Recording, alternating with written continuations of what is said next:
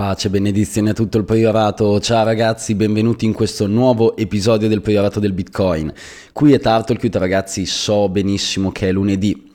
Mi dispiace ragazzi, ma ho avuto una settimana con un pochino di febbre, poi sabato sera ho avuto la brillante idea di uscire, esagerare un pochino, questo ha creato in me una combinazione astrale di una situazione di salute che Guardate ragazzi, ormai mi sento un ultra ottantenne, anche Turtle QT invecchia, ma come tutte le tartarughe, slow and steady win the race, quindi piano piano si arriva sempre alla vittoria e con un giorno di ritardo sono qua per voi ragazzi, quindi il priorato comunque non molla, può fare tardi ma non salta mai. Siamo qua con un nuovo episodio, qui è Turtle Cute e oggi ragazzi tratteremo un argomento che ormai avete letto dal titolo un pochino interessante, quindi andiamo a snocciolare tutta la questione wallet in generale nel mondo Bitcoin, quindi si parlerà di Lightning, on-chain, desktop, mobile, eccetera.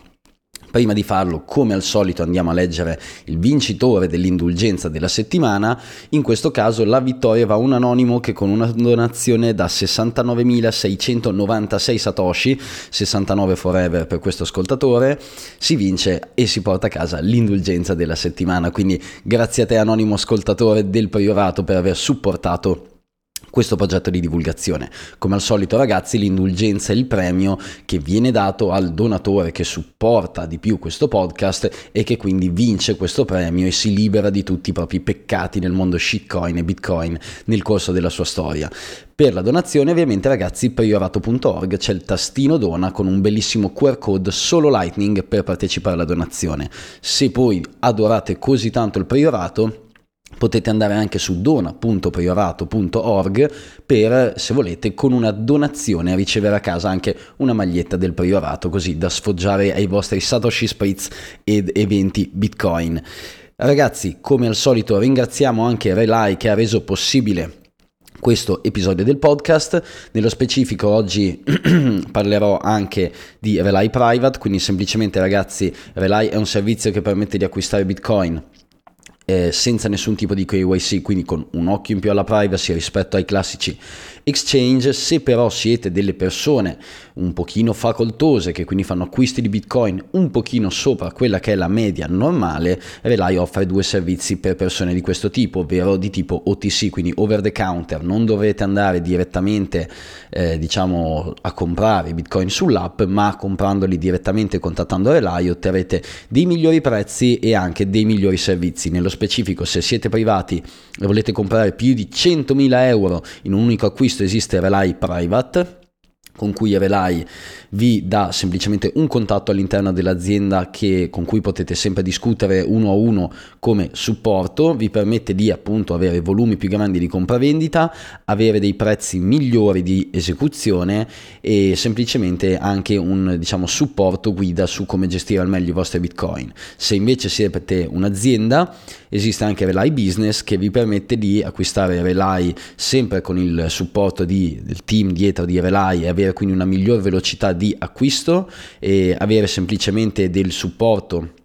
uno a uno durante le fasi appunto del pagamento e dell'acquisto di bitcoin e anche vi includono gratuitamente una serie di corsi per tutti i vostri dipendenti nel caso siate un'azienda. Quindi questo è Relay Business. Ragazzi per trovare Relay Business e Private potete andare al link relay.app slash business che vi lascio qua sotto nelle fonti dell'episodio. Detto questo ragazzi vi lascio alla puntata. Buona sigla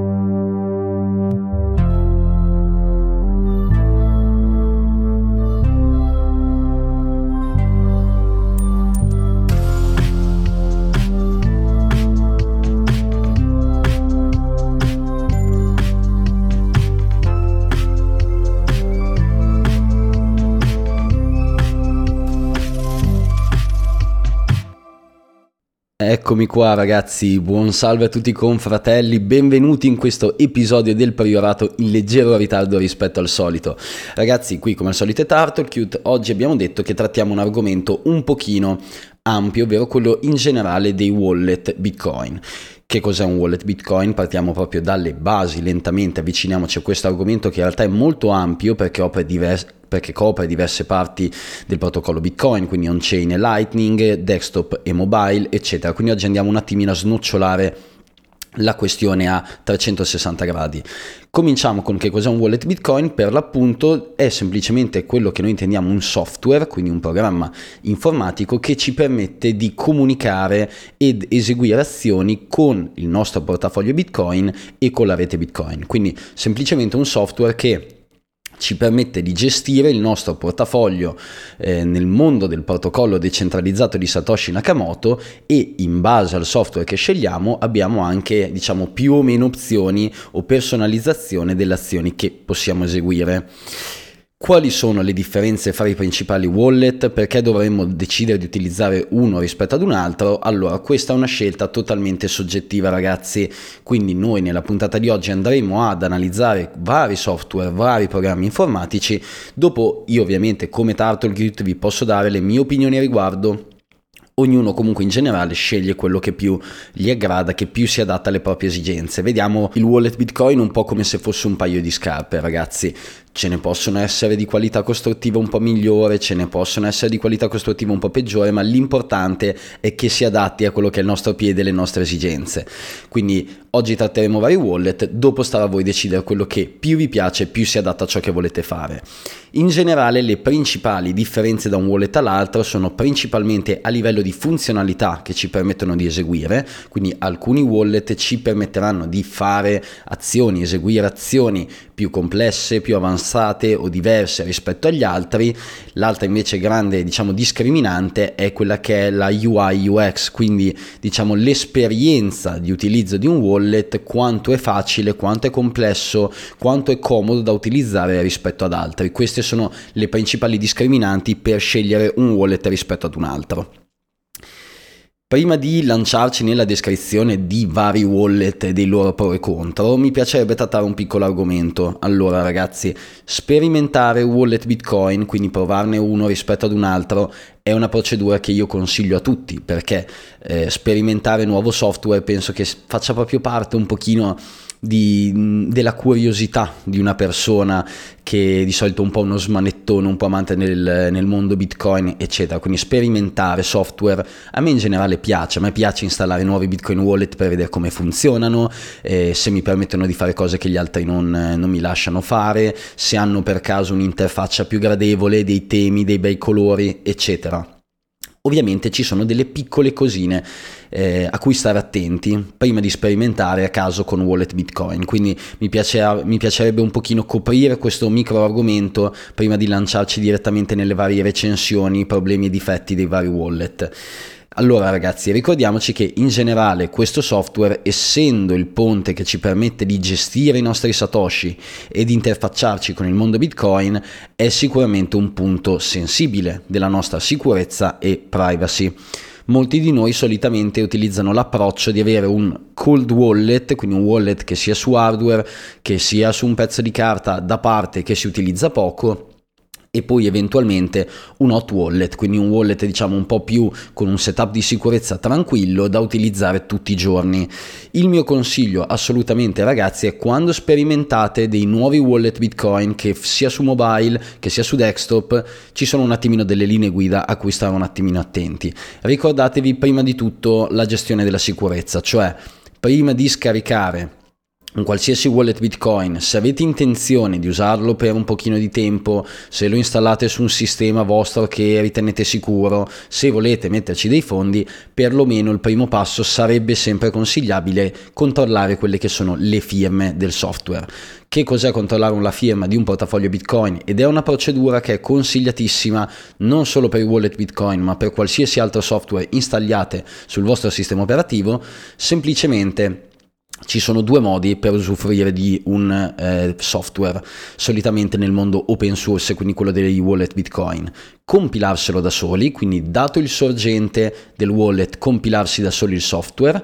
oppure utilizzare semplicemente il programmino già compilato, quindi lo sviluppatore ci compila già il programma e ci fornisce il, il software in vari formati, quindi .exe per Windows, .rpm, .deb, eccetera, quindi i vari AppImage, i vari formati in cui ci viene dato un software. Quando noi utilizziamo un software già precompilato dal developer, quindi già pronto, già pacchettizzato, dobbiamo stare attenti che non ci sia stato un utente malevolo che nel frattempo, prendendo che ne so il possesso del GitHub e il possesso del sito internet, ci abbia fatto scaricare una versione modificata e quindi malevola del software.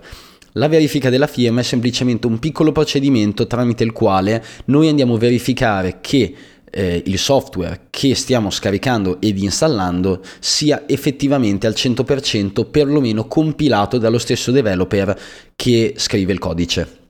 Quindi andiamo a ridurre diciamo, il, la nostra fiducia che riponiamo nel pacchetto in sé per sé così com'è e la stringiamo semplicemente al developer che c'è dietro questo software. Quindi questo passo è assolutamente consigliato ragazzi. Uno perché il wallet Bitcoin è un software sensibile. Due perché andare ad installare eventualmente un software malevolo all'interno del vostro computer non distruggerebbe solo la sicurezza eventualmente magari dei vostri setup Bitcoin, ma anche in generale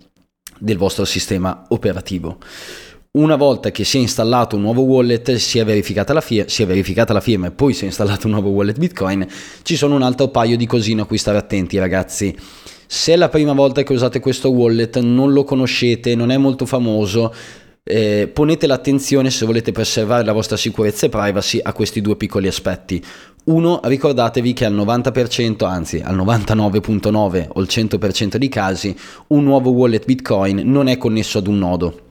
Di conseguenza valutate bene prima di importare, eh, che ne so, una, un seed Bitcoin con sopra già dei Satoshi eh, che per voi hanno un buon setup di privacy su un wallet a caso, ma verificate sempre prima di averlo collegato eventualmente, se per voi è importante questo aspetto di privacy, ad un nodo vostro o di una persona di cui vi fidate. Questo è importante perché la privacy di un wallet, che ne so, Wasabi, che offre un, un, ottimo servizio di privacy sui vostri wallet, proteggendovi sotto molti aspetti, per esempio dei leak di dati ai vari nodi, se voi importate un seed di Wasabi su un altro wallet, quindi inventiamo Electrum, senza averlo collegato ad un nodo, distruggete tutta la privacy che vi stava dando Wasabi. Quindi attenzione, quando spostate seed tra vari wallet Bitcoin, perlomeno state attenti a queste regole di sicurezza e privacy di base. Quindi eventualmente se importate un seed che era sempre stato collegato ad un nodo, collegate ovviamente anche il nuovo wallet ad un nodo prima di farlo, e in generale guardate bene che sia un software perlomeno riconosciuto, eh, open source, riproducibile, eccetera. Quindi cosa vuol dire? Vuol dire che se volete utilizzare un wallet Bitcoin ce n'è una marea quasi tutti ottimi. Io prima di utilizzarne uno valuterei qualche aspetto, ovvero guardiamo che questo software sia open source, quindi eh, sia visibile il codice sorgente di questo software in modo che lo possiamo eventualmente verificare e controllare o perlomeno fidarci della community che lo ha guardato e controllato per noi. E, um, un altro aspetto assolutamente da analizzare, a mio parere, è anche quello della riproducibilità. Questa è una cosa un attimino più delicata su mobile, quindi verificare che il codice sorgente pubblico di questo software corrisponda a quello che realmente stiamo utilizzando. Caso molto noto è quello di Samurai Wallet che per due anni è stato totalmente irriproducibile, quindi voleva dire che noi installavamo un software che noi pensavamo fosse open source, ma in realtà il software non corrispondeva al codice libero presente online. E in generale, ragazzi, guardate che appunto abbiamo detto sia open source, sia presente online, ne abbiate sentito parlare, sia un attimino conosciuto, non installate insomma rusco e brusco sul vostro dispositivo principale di tutti i giorni, che sia desktop e mobile, soprattutto se poi importate seed con già dentro dei satoshi. Un attimino di attenzione a questi aspetti diciamo di gestione basilare di sicurezza e privacy all'interno del vostro dispositivo.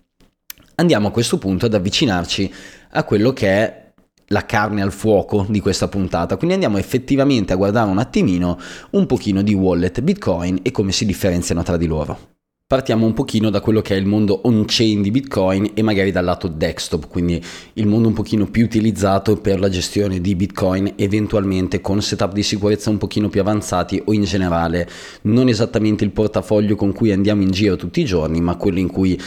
con cui gestiamo la maggior parte dei nostri fondi. Allora ragazzi, ovviamente in questa puntata non andremo a nominare tutti i wallet Bitcoin esistenti perché ce ne sono vari per varie piattaforme, alcuni più utilizzati, alcuni addirittura così esotici da essere multicoin ragazzi, con anche shitcoin all'interno, quindi ovviamente in questo singolo episodio non potremo affrontare tutto il mondo di wallet Bitcoin, semplicemente andremo ad affrontare un pochino quelli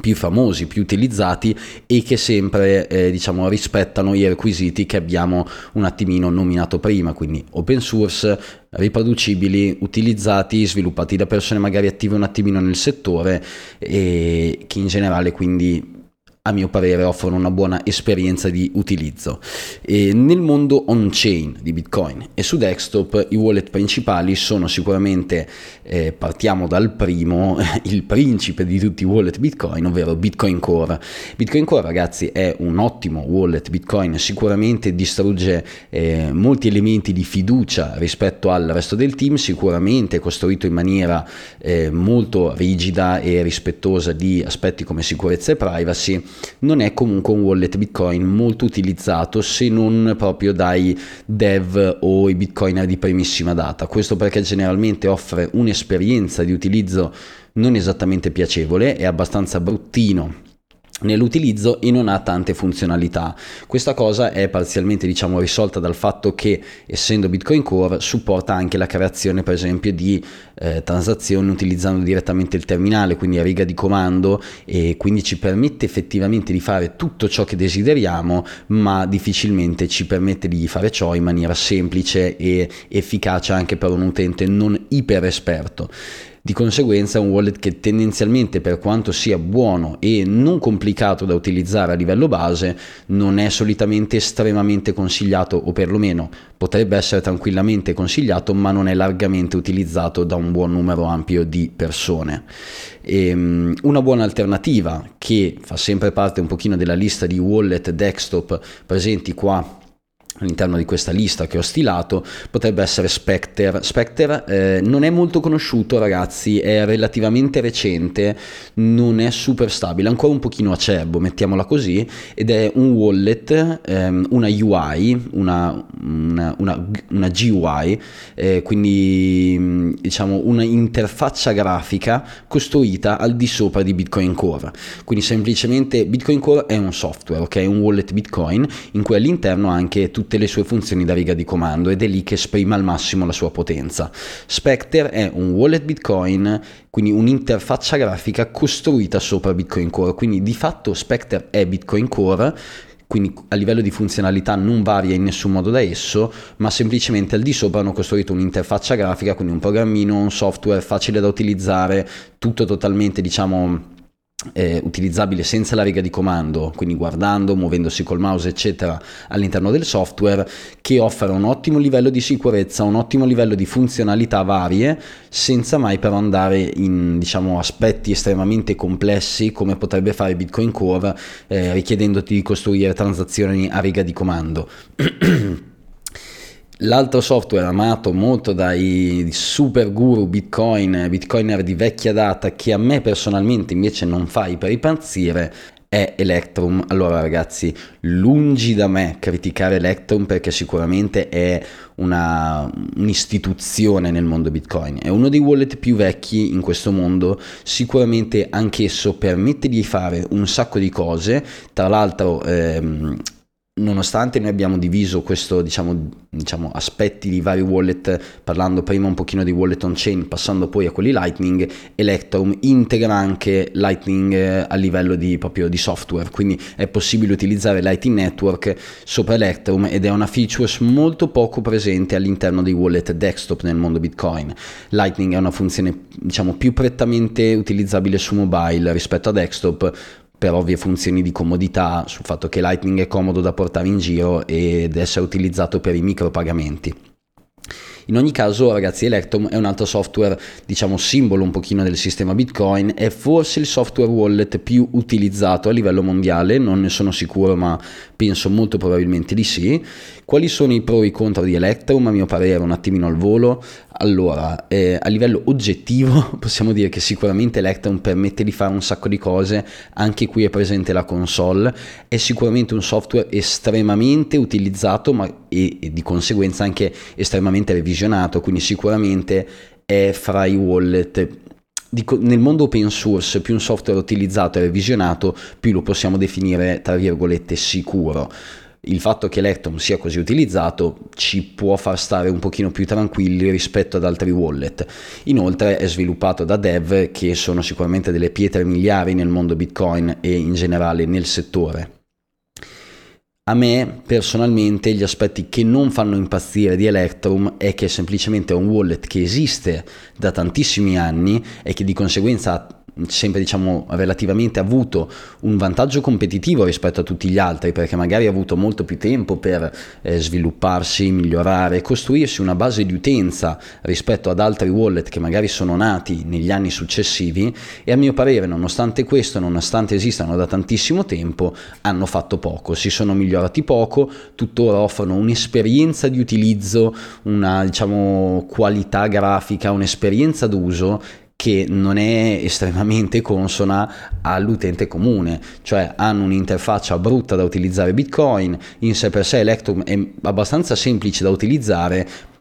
ma quelle grafiche spartane un po' Windows 98 a cui magari l'utente moderno che si è avvicinato a Bitcoin negli ultimi 5 anni non è esattamente abituato. Se voi, ecco una cosa che a me fa abbastanza riflettere, che nel mondo shitcoin, in generale i wallet come software, dal punto di vista grafico, dal punto di vista di utilizzo, non vi dico che sono meglio come sicurezza o privacy, ma come esperienza utente sono molto più adatti alla persona moderna, hanno un'interfaccia più gradevole, sono più semplici, ti guidano meglio meglio. Ecco, Electrum è l'esatto opposto, è proprio quel, quel carcassone spartano brutto che funziona una meraviglia, ma a livello di esperienza utente secondo me è ancora molto deficitario rispetto a quello che dovrebbe garantire il wallet più utilizzato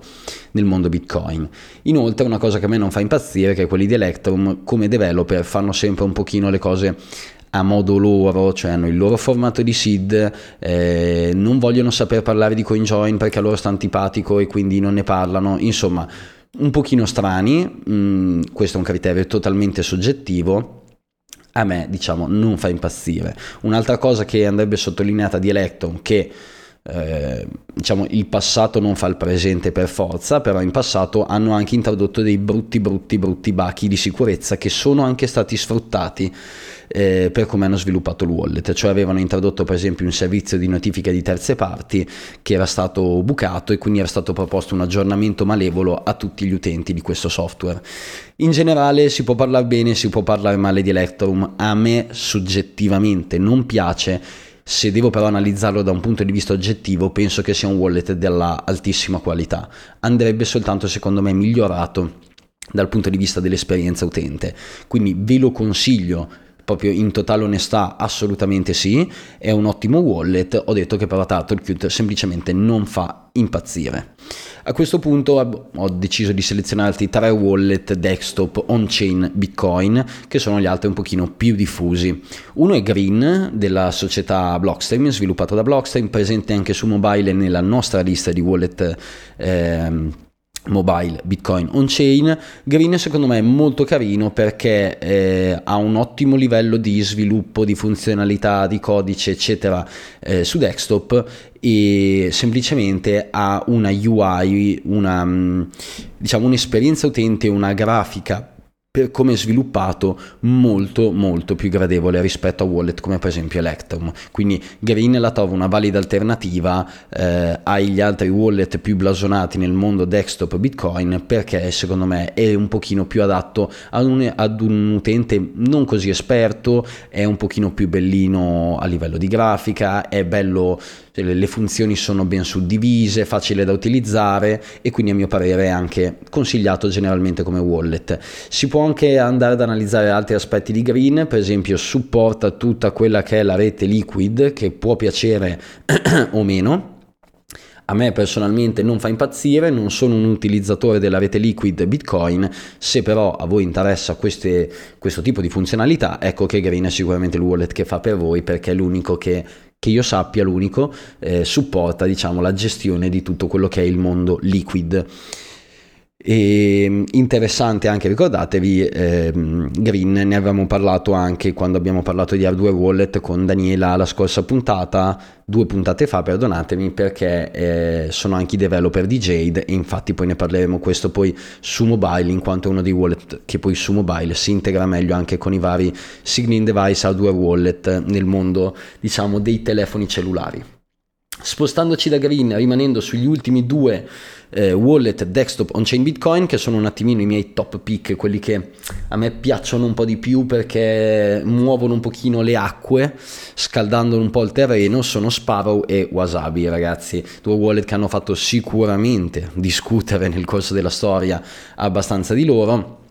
Partiamo da Wasabi. Eh, Analizziamo prima di tutto di Wasabi togliendo il discorso CoinJoin, che è una delle funzionalità che permette questo wallet e che fino ad ora gli altri wallet ad ora nominati non permettono. Ehm,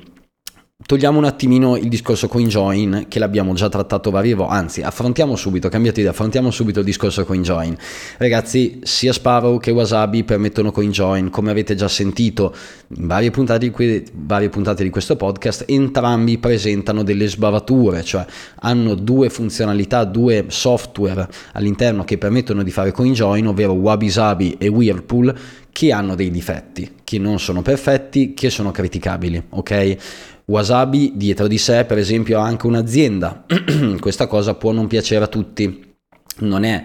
eh, un software diciamo in sé per sé sviluppato da dei volontari come molti altri ha dietro di sé un'azienda. Noi qua però siamo a valutare il wallet. Siamo qua per valutare quella che è eh, diciamo in generale l'esperienza che il wallet ci offre. E io su questo sono molto positivo su Wasabi. Mi spiego perché Wasabi eh, presenta un tipo di approccio nel, nel, mondo Bitcoin che nessun altro wallet ha, ovvero un approccio alla privacy e una privacy più semplice possibile, quindi tenta di rendere automatico e semplice la gestione privacy oriented dei propri Satoshi a qualsiasi utente nel mondo Bitcoin.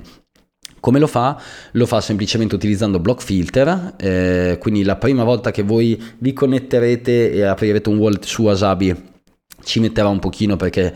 cominciare a scaricare i filtri, eccetera. Quello che fa in parole povere, senza farvi il cazziatone super tecnico, è tutelare la vostra privacy anche se non avete un nodo Bitcoin. Quando voi avete un wallet normalmente e vi connettete a un altro nodo, il vostro wallet va ad esporre una parte dei vostri indirizzi o la vostra XPub a questo nodo e dice ciao nodo, io sono Turtle, il mio indirizzo ABC, CBD, DCE sono tre miei indirizzi. Mi diresti se sopra c'è un saldo? questo è pessimo per la privacy perché dice io sono Turtle, quindi se non usate un Tor dice chi siete, il vostro wallet e inoltre espone anche il balance dei vostri indirizzi, quindi quanti bitcoin avete nel vostro portafoglio. Wasabi eh, diciamo blocca e fixa questo problema di privacy utilizzando block filter, quindi in poche parole non va a dire eh, gli indirizzi ma va a richiedere dei blocchi, quindi il blocco intero, quindi se sa che un vostro indirizzo, una vostra transazione è presente in un blocco X, va a richiedere tutto il blocco X e non solo la transazione singola in modo da non liccare i vostri dati, inoltre va anche a scaricare un sacco di altri blocchi per confondere le acque e fa tutto questo sotto Tor. Quindi ottimo dal punto di vista privacy, secondo me è molto interessante, i block filter sono un argomento interessante perché permettono agli utenti poco esperti di tutelare la propria privacy anche se perlomeno non hanno un nodo. Inoltre Wasabi in automatico ha integrato Tor, fa tutte le cose sotto Tor utilizzando diversi onion service, quindi in generale vi tutela anche dal punto di vista delle connessioni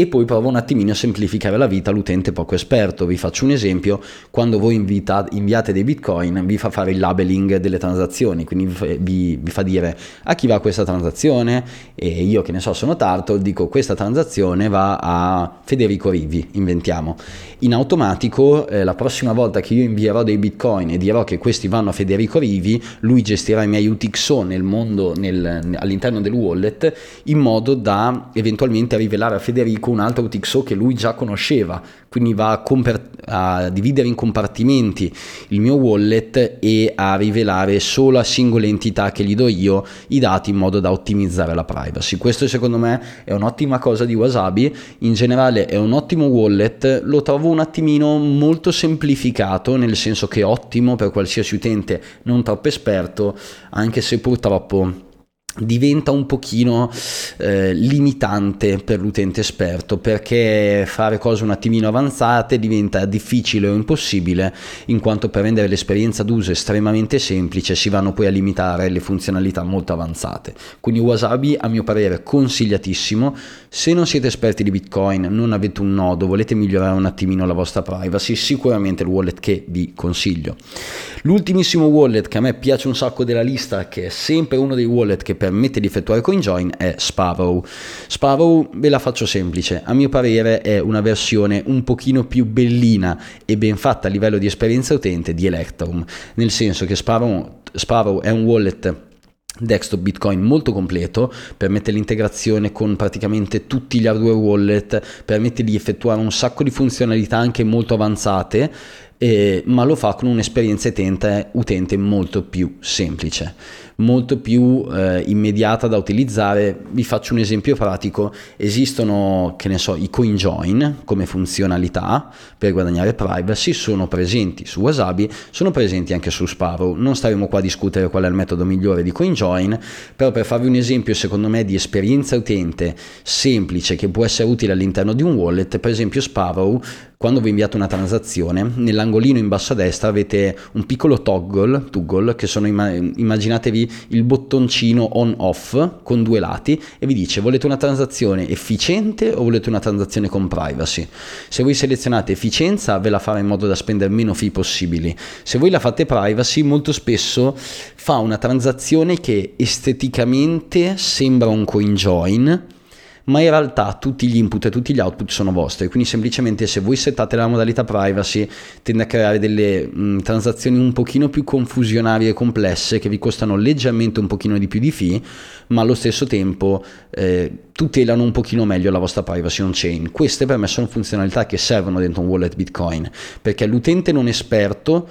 può accedervi facilmente e può utilizzare queste funzionalità per migliorare la propria esperienza, la propria privacy e avere un'esperienza in generale buona nell'utilizzo di un wallet che diciamo può risultare facile anche per lui, ma allo stesso tempo a me piace Sparrow perché permette anche un sacco di funzionalità avanzate, ha una gestione grafica un pochino più bella di Electrum, ha delle idee carine, quindi quando voi effettuate una transazione vi fa un disegno, un piccolo schema di come è composta la, vostra transazione mostrandovi input, output, resti eccetera. Per me queste sono cose molto carine perché possono essere utili ad un utente non esperto ma anche ad un utente avanzato. Quindi sicuramente Sparrow un altro wallet che a me piace un sacco all'interno di questa lista. I wallet desktop erano un attimino eh, la parte più spessa, più importante di questa guida, muoviamoci un attimino nel mondo mobile. Il mondo mobile, ragazzi, è un pochino più cazzone, un pochino più eh, diciamo sviluppato senza troppi limiti, senza troppe remore, si fa tante cose, si fanno in fretta, ci sono mille cose che nascono, mille progetti, mille evoluzioni, mettiamola così. E ho preso un attimino quelli che sono un pochino i top pick, quelli un attimino più interessanti e sono nello specifico, immaginatevi tre wallet on chain e quattro lightning, perché erano un attimino quelli un attimino più interessanti a mio parere. A livello on chain torna al mio amore di tutta la vita, eh, uno dei primi tre wallet che vi parlo nel mondo mobile è SBV slash il suo fork OBV. Cos'è SBV OBV? Eh, SBV è un wallet ehm, on-chain per eh, diciamo mobile, al momento però ha abbandonato lo sviluppo, quindi al momento il lato on-chain io lo consiglio ancora di utilizzare perché nonostante tutto è ancora un ottimo wallet Bitcoin, il lato on-chain è fantastico, è open source, è riproducibile e permette coin control, quindi vi permette di selezionare voi gli UTXO che volete utilizzare. Queste tre funzioni contemporaneamente è l'unico wallet mobile Bitcoin on-chain che permette di eh, avere queste tre funzionalità assieme. Nessun altro permette di farlo, di conseguenza SBV per me rimane ancora un ottimo wallet Bitcoin. Ricordatevi però che lo sviluppo è abbandonato, quindi non riceverà più aggiornamenti, almeno per ora, e questo non è sicuramente un aspetto molto positivo perché effettivamente lasciare alcune librerie o parti outdated all'interno del codice di un'app più che grandissimi problemi di sicurezza che comunque ci possono essere, è in generale non troppo bello per l'efficienza e l'ottimizzazione delle app, il fatto che non verranno introdotte nuove features, eccetera. Quindi SBV assolutamente consigliato, OBV è un suo fork, quindi semplicemente l'azienda Bitcoin ZBD ha copiato il codice di SBV e ha cominciato a sviluppare anche lei un wallet partendo clonando SBV. Eh, al momento SBV abbandonato, OBV è comunque poco sviluppato, a me come wallet personalmente piacciono tuttora, ovviamente più passerà il tempo meno verranno consigliati perché il mondo dei wallet piano piano si evolverà e invece loro rimarranno fermi al loro stadio evolutivo a cui sono adesso. Quindi questo è un attimino il punto negativo di questi wallet, anche se al momento io personalmente li consiglio ancora e supportano anche all'interno diciamo una sezione Lightning che però verrà a breve abbandonata per eh, anche lì mancanza di sviluppo, quindi probabilmente li consiglio come wallet on-chain, non come wallet Lightning. Sempre nel mondo mobile ho altri due pick, uno molto interessante che sta nascendo da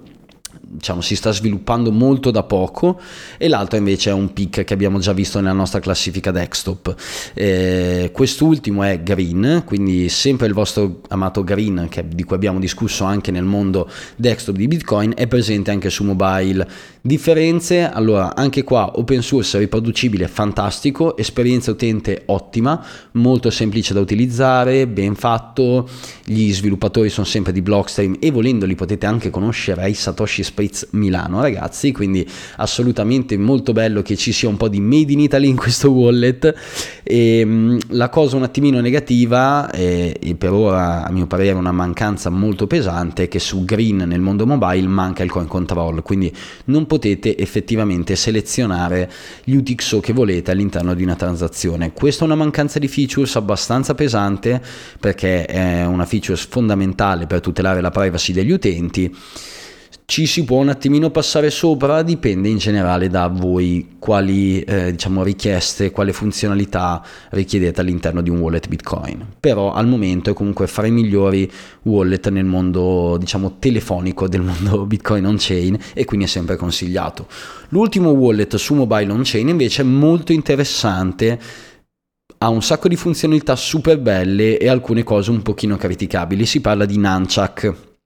che cos'è Nunchuck? È un wallet mobile, Bitcoin on-chain, improntato alla sicurezza, al multisig e alle condizioni di spesa. Quindi in poche parole è un wallet mobile che eh, diciamo come focus principale ha quello di dire eventualmente noi potremmo utilizzare e creare dei wallet multisig in modo che ne so che tu hai una chiave sul tuo computer, una chiave la teniamo noi e una chiave l'hai sul tuo telefono per esempio, quindi dei setup particolari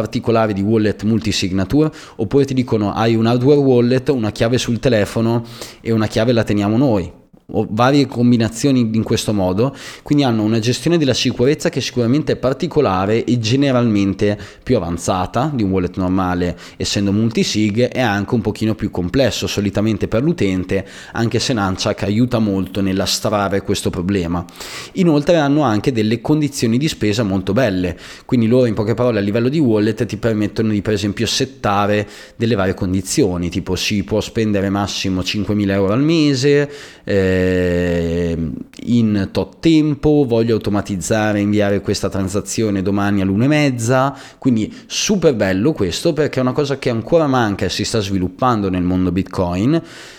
Il lato un pochino negativo è che fanno tutto questo, diciamo,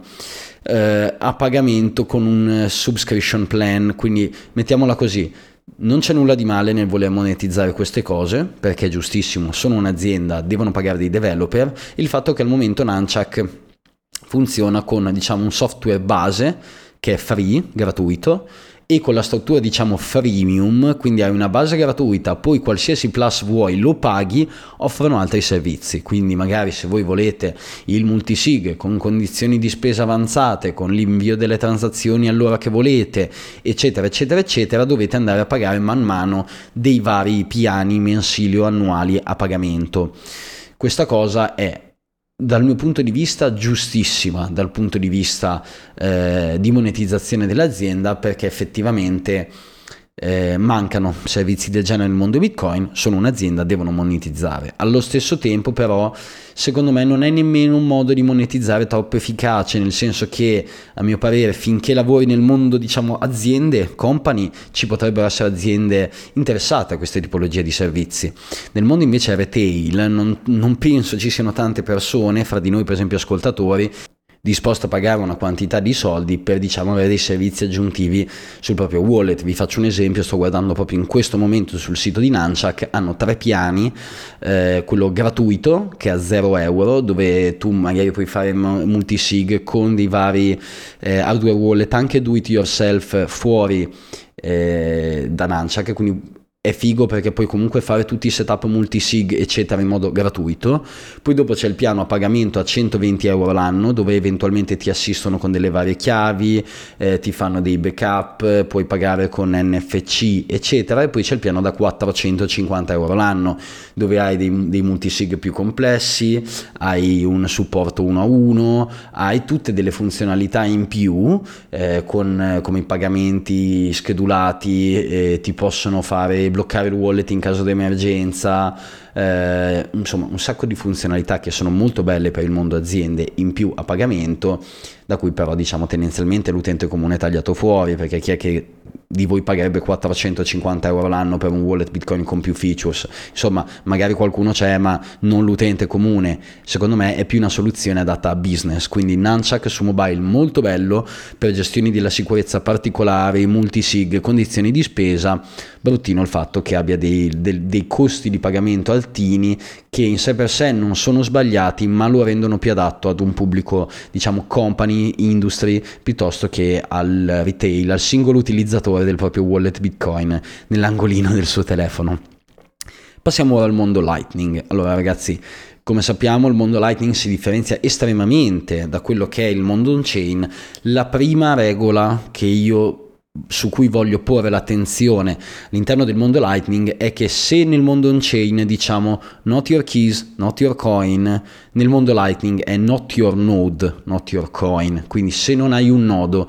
tu ti stai comunque fidando di chi ti gestisce il wallet Lightning. Questo perché vedo un sacco di persone dire no, wallet of Satoshi, wallet A, wallet B fanno schifo, non usarlo, è custodial. Ragazzi, anche i wallet Lightning che vi danno il, loro, il vostro seed come Phoenix, come altri, sono custodial uguale perché l'azienda dietro al wallet, dietro al nodo Lightning, vi può comunque rubare i fondi. Questo voglio che sia molto chiaro. Su Lightning o vi gestite da soli il vostro nodo Lightning oppure qualunque azienda dietro a qualsiasi wallet, che questo sia open source, closed source, custodial, non custodial, se vuole vi può rubare i fondi. Quindi questa cosa è estremamente importante. Usate sempre Lightning su mobile ponendo l'accento a, sotto diciamo, questi aspetti. Qual è il problema, a mio parere, a parte il custodial o non custodial, è comunque selezionare un wallet che ci, pot- ci possa garantire un certo livello di privacy e ci garantisca anche una certa sicurezza. Ma Tartol, hai appena detto che se sono custodial o non custodial ci possono rubare i fondi, come fanno a garantirti una certa sicurezza? Io intendo semplicemente, ragazzi, come la sempre, che siano perlomeno open source e riproducibili e questa cosa manca molto nel mondo Lightning e ora vi spiego perché. Abbiamo due macro categorie nel mondo di wallet Lightning sul vostro, diciamo, telefono mobile. Abbiamo i wallet di gestione del proprio nodo, quindi i vari Zeus, eh, Bitbanana, che chiama l'ex Zap, che adesso si è appena ribrandizzato in Bitbanana, che non sono di default dei wallet Lightning, ma sono delle interfacce per gestire il vostro nodo. Quindi, in poche parole, abbiamo Zeus, per esempio, che ci permette di collegarci al nostro nodo con un'app, quindi voi collegate Zeus al vostro nodo Lightning e a questo punto potete da una semplice app sul vostro telefono mobile inviare, ricevere pagamenti, gestire canali, gestire diciamo a 360 gradi il vostro nodo Lightning sul vostro telefono. L'altra app, diciamo, concorrente a Zeus che offre servizi simili è Bitbanana, ovvero l'ex Zap. Al momento, in totale onestà, fra le due consiglio assolutamente Zeus. Mi spiego, funzionano entrambe bene, ok? Quindi in generale sono due ottime app, entrambi open, entrambi riproducibili. Zap è un attimino più sempliciotta, ma non più semplice da utilizzare, ha semplicemente meno funzionalità. Zeus ha molte più funzionalità, ma è semplice uguale da usare, quindi al momento io fra le due andrei a mani masse su Zeus, perché è sempre quella che offre un buon rapporto, facilità d'uso per l'utente non esperto, ma al contempo anche un buon, diciamo, quantitativo di funzionalità per anche l'utente avanzato. La differenza invece grossa rispetto agli altri wallet Bitcoin è nel mondo dei wallet Lightning per il vostro mobile phone, dove però diciamo tutta la difficoltà è astratta dal wallet, quindi parlo dei vari Breeze, Phoenix, Wallet of Satoshi, Blixt, eccetera. Ora, Parliamo un attimino di questo. Io in generale dalla lista di tutti i wallet Lightning tendo per diciamo conformazione professionale interessata alla privacy e alla sicurezza ad escludere tutti i wallet che non sono totalmente open source, tutti i wallet che dipendono da Google. Ora, eh, riassumendo, ci sono due principali wallet che a me stanno sulle balle. Uno è Wallet of Satoshi perché per funzionare richiede Google, quindi che tu voglia o meno o hai Google installato sul telefono che vede tutto quello che fai o Wallet of Satoshi non funziona e inoltre è closed source, quindi non puoi neanche vedere cosa fa l'app sul vostro telefono, ti stai fidando al 100% di Wallet of Satoshi. L'altra app simile è Moon, nel senso che Moon è open source sì, è Lightning no, nel senso che Moon in realtà dietro di sé non utilizza Lightning, ma diciamo per garantire una buona esperienza utente alla persona e questa cosa è assolutamente eh, diciamo ottima a livello di diciamo obiettivo eh, per offrire una buona qualità di servizio Lightning usa delle strategie per ingannare l'utente e in realtà non è effettivamente un wallet Lightning. Quindi in realtà io diciamo sono un pochino contro dal punto di vista ideologico Moon, poi per quanto sia open source, non funziona senza Google. Quindi a me questa cosa proprio non va giù. Il fatto che un wallet Bitcoin per funzionare richieda Google, per me è da matti. Bitcoin deve essere la tecnologia più antifragile eh, al mondo, deve funzionare, deve essere proprio battle tested, funzionare nel, nel, nel worst case scenario, proprio nel, nella peggiore delle ipotesi Bitcoin deve funzionare. E il fatto che tu mi dici mm, no, non c'è Google, allora non puoi usare il nostro wallet, per me tu sei già tagliato fuori dai wallet che io possibilmente consiglio ai miei utenti. Quindi questi due wallet Lightning li taglio fuori a mani basse. Quali sono altri che eventualmente consiglio? Qua abbiamo tre pick, diciamo, due ottimi, uno iperacerbo ma interessante. Allora, i due wallet Lightning che io tendo a consigliare di più alle varie persone sono al momento Breeze e Phoenix. In cosa si differenziano? Quale mi piace di più, quale mi piace meno? Allora, onestamente fra i due al momento quello che mi piace di più è Breeze perché? Perché è estremamente bello, eh, è totalmente open source, ha delle file a mio parere più basse di Phoenix, ovviamente non economicissime, perché questi wallet Lightning dove guadagnano essendo gratuiti eccetera sulle fee delle vostre transazioni. E fra i due mi piace di più Breeze perché ha più funzionalità e, mm, ha delle file leggermente più basse e permette di anche integrare varie cose, tipo non so, il browser per navigare sui siti web e fare il login con il vostro Lightning. Questa cosa a mio parere è molto carina. Eh, hanno entrambi Tor integrato, sia Breeze che Phoenix. Eh, sono entrambi non custodial ma particolari, nel senso che Phoenix vi dà il seed di un wallet on chain e in caso di problemi eh, dovreste in teoria chiudere tutti i canali del vostro nodo e recuperare i vostri fondi tra virgolette, vi state comunque finando di Phoenix, mentre Breeze vi fa fare il backup dei canali eh, a voi stessi. Quindi la prima volta che aprite Breeze vi dice collegami ad un server tuo personale, ad un Google Drive, a un tuo cloud che supporta WebDAV che vuoi, io mi faccio il backup dei canali da solo, in caso di problemi tu ti ripristini da solo il tuo backup dei canali. Come al solito entrambe le soluzioni vi danno potere sui vostri fondi, ma in realtà se l'azienda dietro al nodo vuole rubarvi i soldi può farlo. Li consiglio entrambi entrambi, le differenze fra i due sono Breeze un pochino con più funzionalità, fee leggermente più basse, Phoenix invece sfruttando trampoline node e non neutrino è un pochino più veloce all'apertura, cioè Breeze un attimino quando lo apri ci mette quei, non so, decine di secondi per sincronizzarsi un attimino con la, con la rete rispetto a Phoenix. Diciamo che Breeze simula un pochino un mini nodo Lightning sul vostro telefono e invece Phoenix utilizza trampoline, quindi scarica un pochino di questo lavoro ed è più leggero per il vostro telefono. L'ultimo pick un pochino particolare che volevo portarvi è Blixt. Che cos'è Blixt? È un software che vi permette di creare un vostro nodo, diciamo Lightning, più o meno sul vostro telefono. Ora, questa cosa è assolutamente interessante eh, perché vi permette di astrarre molti problemi, di rimuovere tutta quella che è diciamo, la questione della fiducia eh, rispetto agli altri wallet Lightning e quindi è assolutamente molto carino e consigliato a tutte le persone smanettone. Il problema principale è che è ancora iperacerbo, mancano funzionalità ed è un pochino instabile. Parlando di Lightning, si parla di fare un nodo Lightning un pochino diciamo sul vostro telefono, questo porta dei trade-off perché eh, Lightning come sappiamo a livello di sicurezza dei fondi è un pochino più insicuro rispetto ad on-chain. Di conseguenza ci sono per esempio diciamo, delle, delle, funzionalità all'interno dei nodi Lightning come le watchtower per esempio che permettono di limitare i danni che, diciamo, di sicurezza che può avere Lightning per come è costruito a li, proprio a livello di network. Eh, queste funzionalità all'interno di Blixt mancano al momento, di conseguenza farsi un nodo Lightning sul proprio telefono in totale onestà è una cosa che consiglio per sperimentare agli utenti un pochino smanettoni, ma non ci caricherei mai più, che ne so, invento di un milione di Satoshi, cioè è, è proprio a livello di mm, software come è costruito, come è concepito, come è gestito, al momento abbastanza abbastanza insicuro, quindi consigliato a tutte le persone che vogliono giochicchiare un pochino, assolutamente sconsigliato per chi vuole usarlo come diciamo eh, daily driver, quindi come soluzione da utilizzare tutti i giorni e su cui mettere il grosso dei propri fondi. Ragazzi,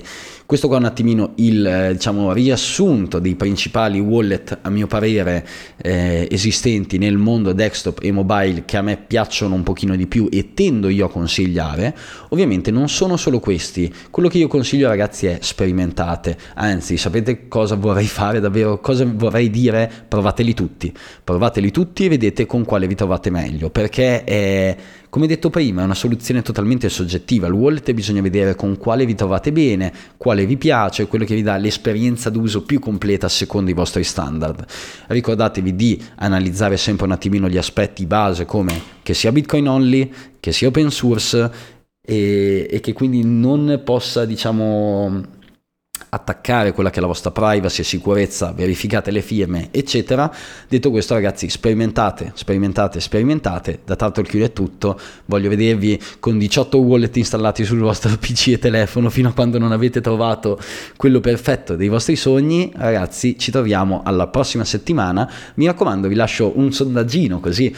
per gli ultimi rimasti che hanno ascoltato fino alla fine, qua sotto nelle fonti dell'episodio su Spotify, per chi ci ascolta da Spotify, in modo da farvi qualche domanda sui vostri wallet preferiti, per farvi lasciare un'opinioncina, partecipare alla puntata e sapere qual è il wallet un attimino più utilizzato dagli ascoltatori del Priorato. Ragazzi, da Turtle Cute è tutto, buona messa di questo lunedì, un pochino speciale, diversa dal solito, a metà fare una messa domenicale un 25 aprile, ci vediamo la prossima settimana. Ciao ragazzi. Salute al priorato.